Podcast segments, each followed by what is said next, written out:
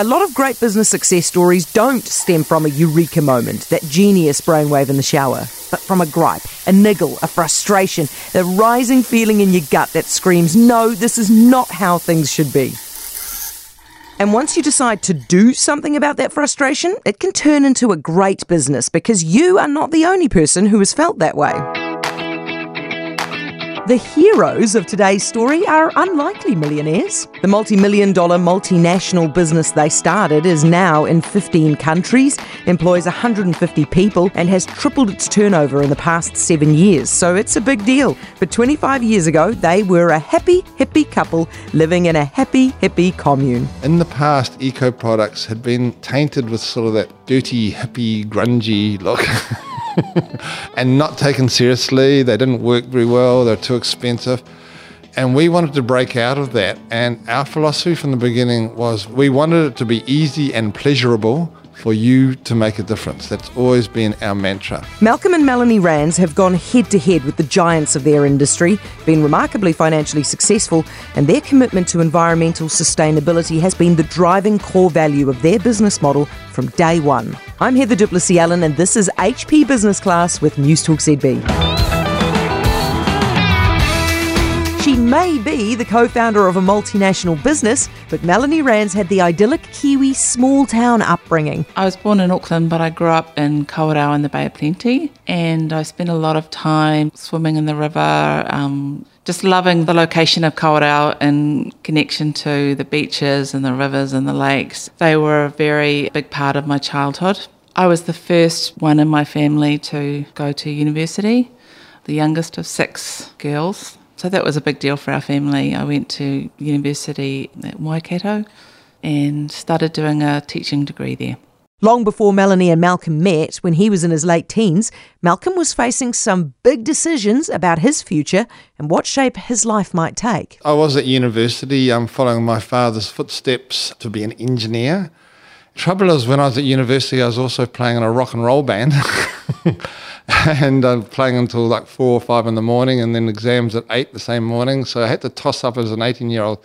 Did I want to be an engineer or a rock god? It's a very hard decision to make as an 18 year old. So I went away from university. I traveled the world. I came back and I ended up running unemployment schemes in the Parks and Recreation Auckland City Council. And I got a call for a friend to go up to Whangarei to help with a summer festival. So I went up to Whangarei, working with a group of quite radical artists up there, and ended up staying there for 15 years. Melanie's first teaching job out of university was at Otangarei Primary School in Whangarei, where she met Malcolm, and they decided to form a sustainable permaculture eco village. We got together at my birthday, my 24th birthday. It all started on that night and he was already exploring a, the idea of setting up a village on a piece of land at Matapouri. I had been drawn to this for many years. On my travels, I lived on a kibbutz. I tried to get my family involved in something like this in Great Barrier Island, but once I met like-minded people involved in the arts in Whangarei, we found a bit of land at Matapouri Bay, and we bought the land in 1986 on a handshake with the farmer. We didn't pay for a year later and moved on. When you think of an eco village, you may have images of the Garden of Eden, a bountiful land of lush trees laden with fruit. But Malcolm and Melanie had purchased more of a blank canvas. Their Garden of Eden was going to take some work. It was quite tough in the early days. There was no road access to the land. We had to drive across paddocks, and if it was wet, our cars would break down or get stuck in the mud. I had a little VW Beetle, so that was really unsuitable for driving across paddocks. We had no electricity in the early days, and we had a baby on the way. So it was quite a shock to the system, but I was also really up for it. I think being young helps, and, and being quite idealistic and being at that stage of the project where anything was possible and we were creating something new. It was kind of really exciting, and that momentum helped keep me personally going. After years of hard work to establish the village, Malcolm and Melanie took it one step further, turning their lifestyle into a business. We had lived in the eco village for eight years before I even thought of the idea of eco store. And you're meant to do business research and trial things on people before you launch a business. But basically, it was all about so other people could do the same as us. And we needed to have products which were pure enough and unpolluting enough that they could be used in our own permaculture eco village. So that was the bar. There was a strong values alignment for me. So, as a young mum living on a piece of land and trying to do everything organically in the garden and around the house, it came as a shock one day to just sort of realize how probably the worst kind of chemicals we had in our life still were cleaning products. So, EcoStore was a way to not only help that situation for ourselves and our own family, but we could also see the potential for that to help other people and to create a business out of that. The Rands realised that part of living in a permaculture village meant not polluting the waterways. They wanted the water flowing off the land to be as pure as the water flowing in. So they developed their own cleaning and body wash products that would be free of nasty chemicals, kind to the skin, and non polluting. It was originally developed for their own use, but they soon turned it into a business, selling by way of a mail order catalogue. We did start very small. We were just mail order only from under our house in the eco village. We actually dug out under the house and made a little warehouse there. We bought products in from all over New Zealand because I, even back then, I had my mantra of no nasty chemicals. That's what I had. I knew what I wouldn't have in my products. And then it was up to scientists to make products just as good without those chemicals. And so there were people doing that, and, and I relabeled them as EcoStore products and put them out as mail order. And we had a range of household cleaners, we had shampoos and soaps, but we also had animal products and organic gardening products. Actually, I had a bigger range in 1993 than I have now in some ways. EcoStore started off in the Rands family home, and they were passionate about making their customers feel part of that family. Melanie would sit down and handwrite notes to send to every person who ordered from the catalogue. So, why all this extra effort? We wanted to be in business, but we wanted to do it differently. And that meant doing things in a way that I personally hadn't experienced it. Mail order was new. We were really grateful for people that believed in what we were doing. And in those days, it was quite kind of hardcore greenies only that got on board. And I think it was just that gratitude that I wanted to express to them you know, thank you for supporting us and for buying our products and for believing in what we're doing. In 1997, Malcolm and Melanie decided to open a physical store in Auckland, which meant a huge adjustment for their young family. Moving the business to Auckland was really scary for us. We had no money. With two young kids who'd been brought up in an eco village environment, they had huge freedom. To go from that environment to a city environment basically to the EcoStore building in Freeman's Bay, which in those days, New World Supermarket wasn't there. It was the old gasworks. It was quite a toxic piece of land that the gasworks had been on. To see our little seven year old riding her bike around the block, her radius, you know, of where she could roam was severely reduced. Not a blade of grass anywhere, you know, and we were living in the warehouse. There was not even any hot water in there. We were going down to the Tepid Baths to have our showers. I'd say we were really resourceful. So we made it work. It seems incredible looking back on those days now, but that was probably the toughest time for me personally. I was really worried that I'd affected their life so much. I think the thing that kept us going was just this belief in what we were doing. It's always been a cause for us, and I think we both needed that to keep going. And I, in particular, needed that to keep going, to feel like things would work out in the end. So quite quite a hard, hard beginning, but we just had a vision, and before we knew it, people were coming all over Auckland to that one store. And so at the time, because of what I was doing, I actually had some of New Zealand's top formulation chemists walk off the street and say, I'll help you, Malcolm just because if you're doing the right thing, you sort of attract things to you. So our, our formulations were getting pretty good. But to buy your dishwashing liquid by mail order or in one store in Auckland was not necessarily the right way to do it. It wasn't particularly easy. So we knew we had to hit the supermarkets. As any supplier will tell you, getting into supermarkets is no small feat. So, what was their game plan? That's next. HP Business Class is brought to you by HP and Newstalk ZB. HP started in a garage 80 years ago, founded by two pioneering leaders, Dave Packard and Bill Hewlett. Dave is famously known for saying, The betterment of our society is not a job to be left to a few it is a responsibility to be shared by all. HP is New Zealand's number one selling PC and printer brand and is constantly reinventing products and solutions for a more sustainable planet. Learn more at hp.co.nz slash HP for business. HP, keep reinventing.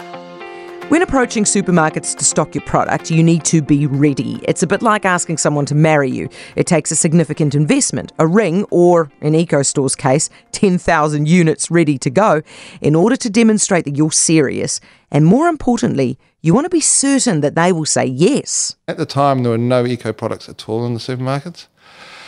And we started doing our research, and so I walked across the road to uh, Victoria Park New World. And believe it or not, I hadn't been down the cleaner aisle for over 10 years. Why would you bother? So I turned down that aisle and I went, oh my God. It was like almost needed sunglasses for that aisle because everyone goes day glow colors and huge big brand things. And we thought, okay, so packaging was very important. So we did exactly what you'd think with an eco brand. We did all these beautiful color pictures of, of mountains and nature scenes and lots of words about what we're doing. And we'd put those on bottles and we'd put them on the shelf to see how they worked, and they were invisible. And that was when Melanie and Deb Smith, the um, art photographer who had been helping us on the catalogue, came up with the idea let's go quiet.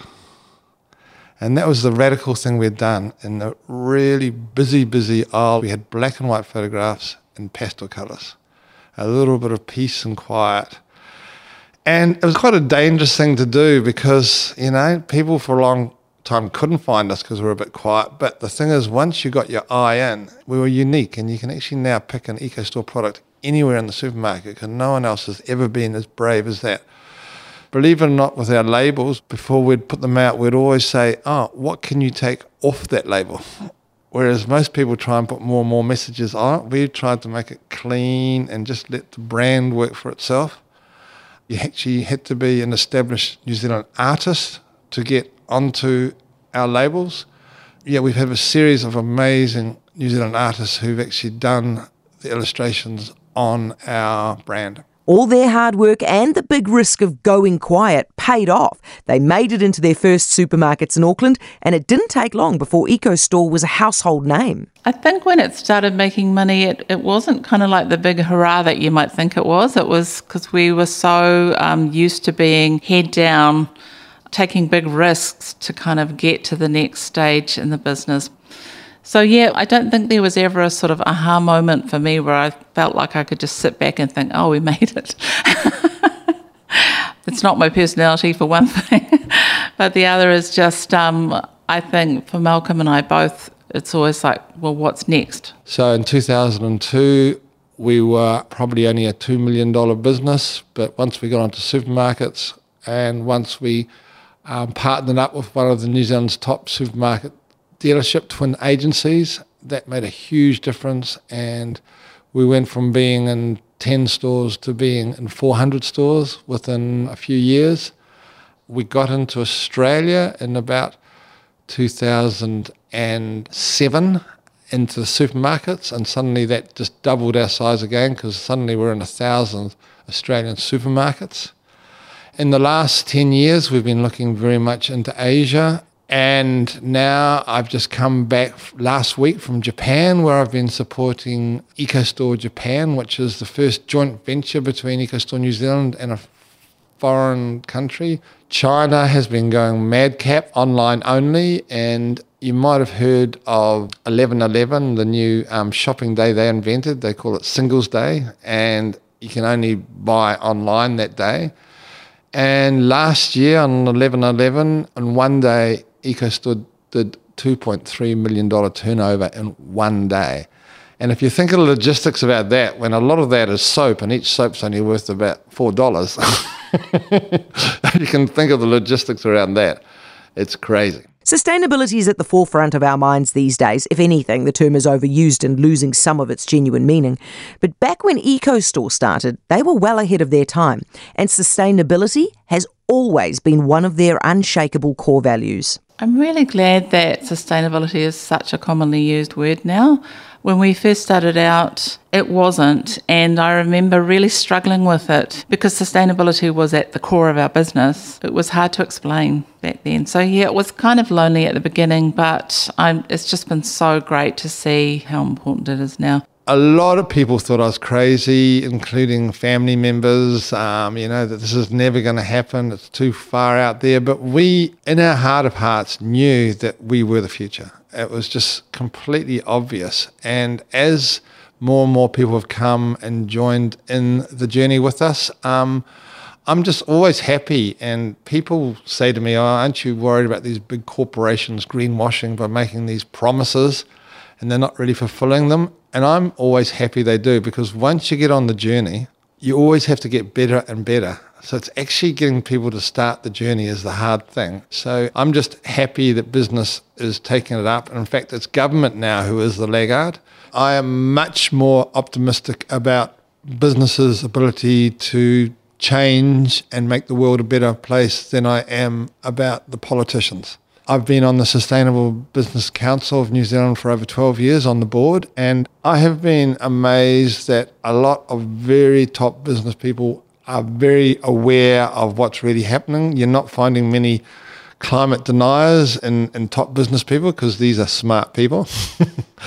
and they are actually running slightly ahead of public opinion when it turns about making their business more sustainable because in business you can't turn on a dime that much. You know, you have to set things in process for the future. So you need to start now.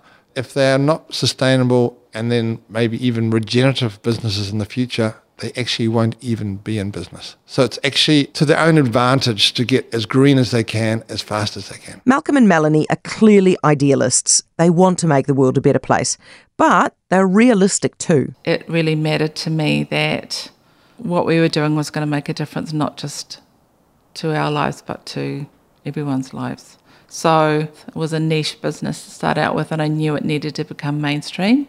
And that was always our challenge right from the start was how to make these niche products have a wide appeal. When you go to a small town farmer's market and buy some honey or relish or handcrafted soap from a local vendor, that's what these guys looked like in their early days. So, how has EcoStore scaled their business to the point where they can supply to 15 countries, including Japan and China? EcoStore's growth in the Asian market has been running year on year at 30%.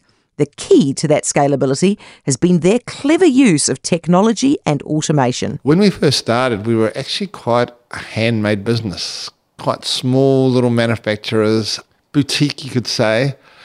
And really, our competitors were some of the biggest companies in the world, $100 billion companies like Unilever, Colgate Palmolive, who have just everything automated.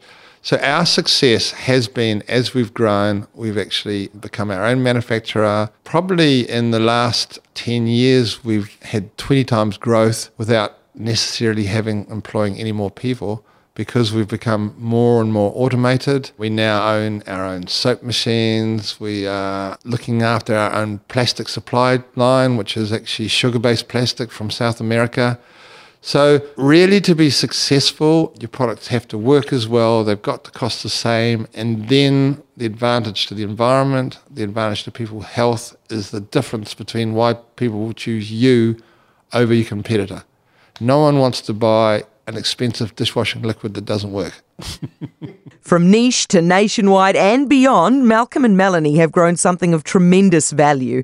And from day one, they've used the fruit of their labour to sow the seeds of a better world through their own non-profit, the Fairground Foundation. I thought if I'm going to go down the not for profit, I'm going to do it with money in the bank because unfortunately, a lot of small not for profits, they spend a lot of their time raising money actually for their own salaries. And I wanted to cut that. I wanted to be able to have a not for profit that can just go out and do things. So EcoStore is still supporting um, the Fairground Foundation so that we don't have that overhead.